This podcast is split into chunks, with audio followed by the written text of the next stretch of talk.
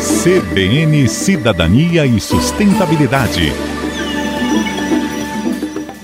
Olá, ouvintes. Vocês conseguem imaginar uma forma simples de produzir energia elétrica diretamente das paredes do telhado da sua casa? A nova tinta tecnológica desenvolvida pelo Royal Melbourne Institute of Technology promete tornar isso possível. O material criado pelos pesquisadores é capaz de absorver o vapor da água do ar na presença da luz do sol e quebrá-lo em hidrogênio, que é conhecido como uma fonte de energia limpa e tecnicamente inesgotável. Mas como funciona esse processo? A tinta conta com dois compostos importantes para que as moléculas de água sejam separadas em hidrogênio e oxigênio. O primeiro, dióxido de titânio, é responsável pela captação da energia solar e comumente utilizado nas fórmulas de protetores solares. Já o segundo componente, o sulfeto de molibdeno sintético, promove a absorção da umidade e é um semicondutor, o que torna esse elemento o catalisador da divisão do vapor em oxigênio e hidrogênio. Além de gerar eletricidade, a tinta cria uma possibilidade de acesso à energia elétrica para locais remotos.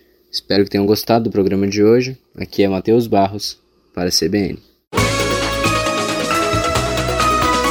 CBN, CBN Campo Grande.